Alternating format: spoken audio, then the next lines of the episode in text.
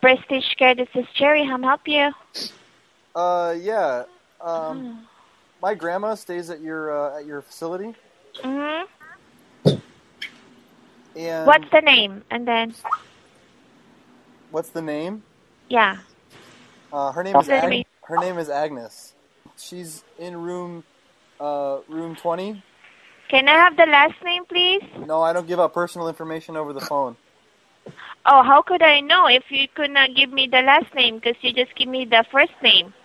Okay, well, her name is Smith. Oh, so she's not here. What's that? My, That- I said, my, the name, la- my name is Smith. I, I'll give you my name, but I, I, I'm not going to give you ner- her name. I don't give out personal information over the phone. Anyway, she's in room 20, and we there's and she had I- a she had a last wish.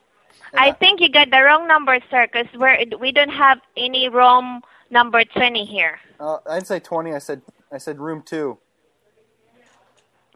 Yeah, but i- in that case, I could not trace her and because you do not give me the uh, last name. So I said- I, could not, I, said, cannot I said confirm if room she's two. here. I said room two. Can I talk to your manager? Oh, sure. Hold yeah, on. good. Thanks. Hi, may I help you?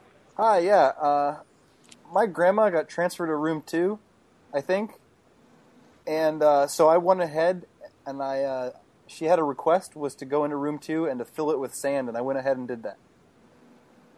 And you went ahead and did what? She asked that I fill room two with sand, and I went ahead and did that. Fill room two with sand? Yeah, she she told me that uh, she wanted to feel her last few days like she was on the beach, and she asked me to fill the room with sand. So I went ahead and did that about about a, mm, 500 pounds of sand.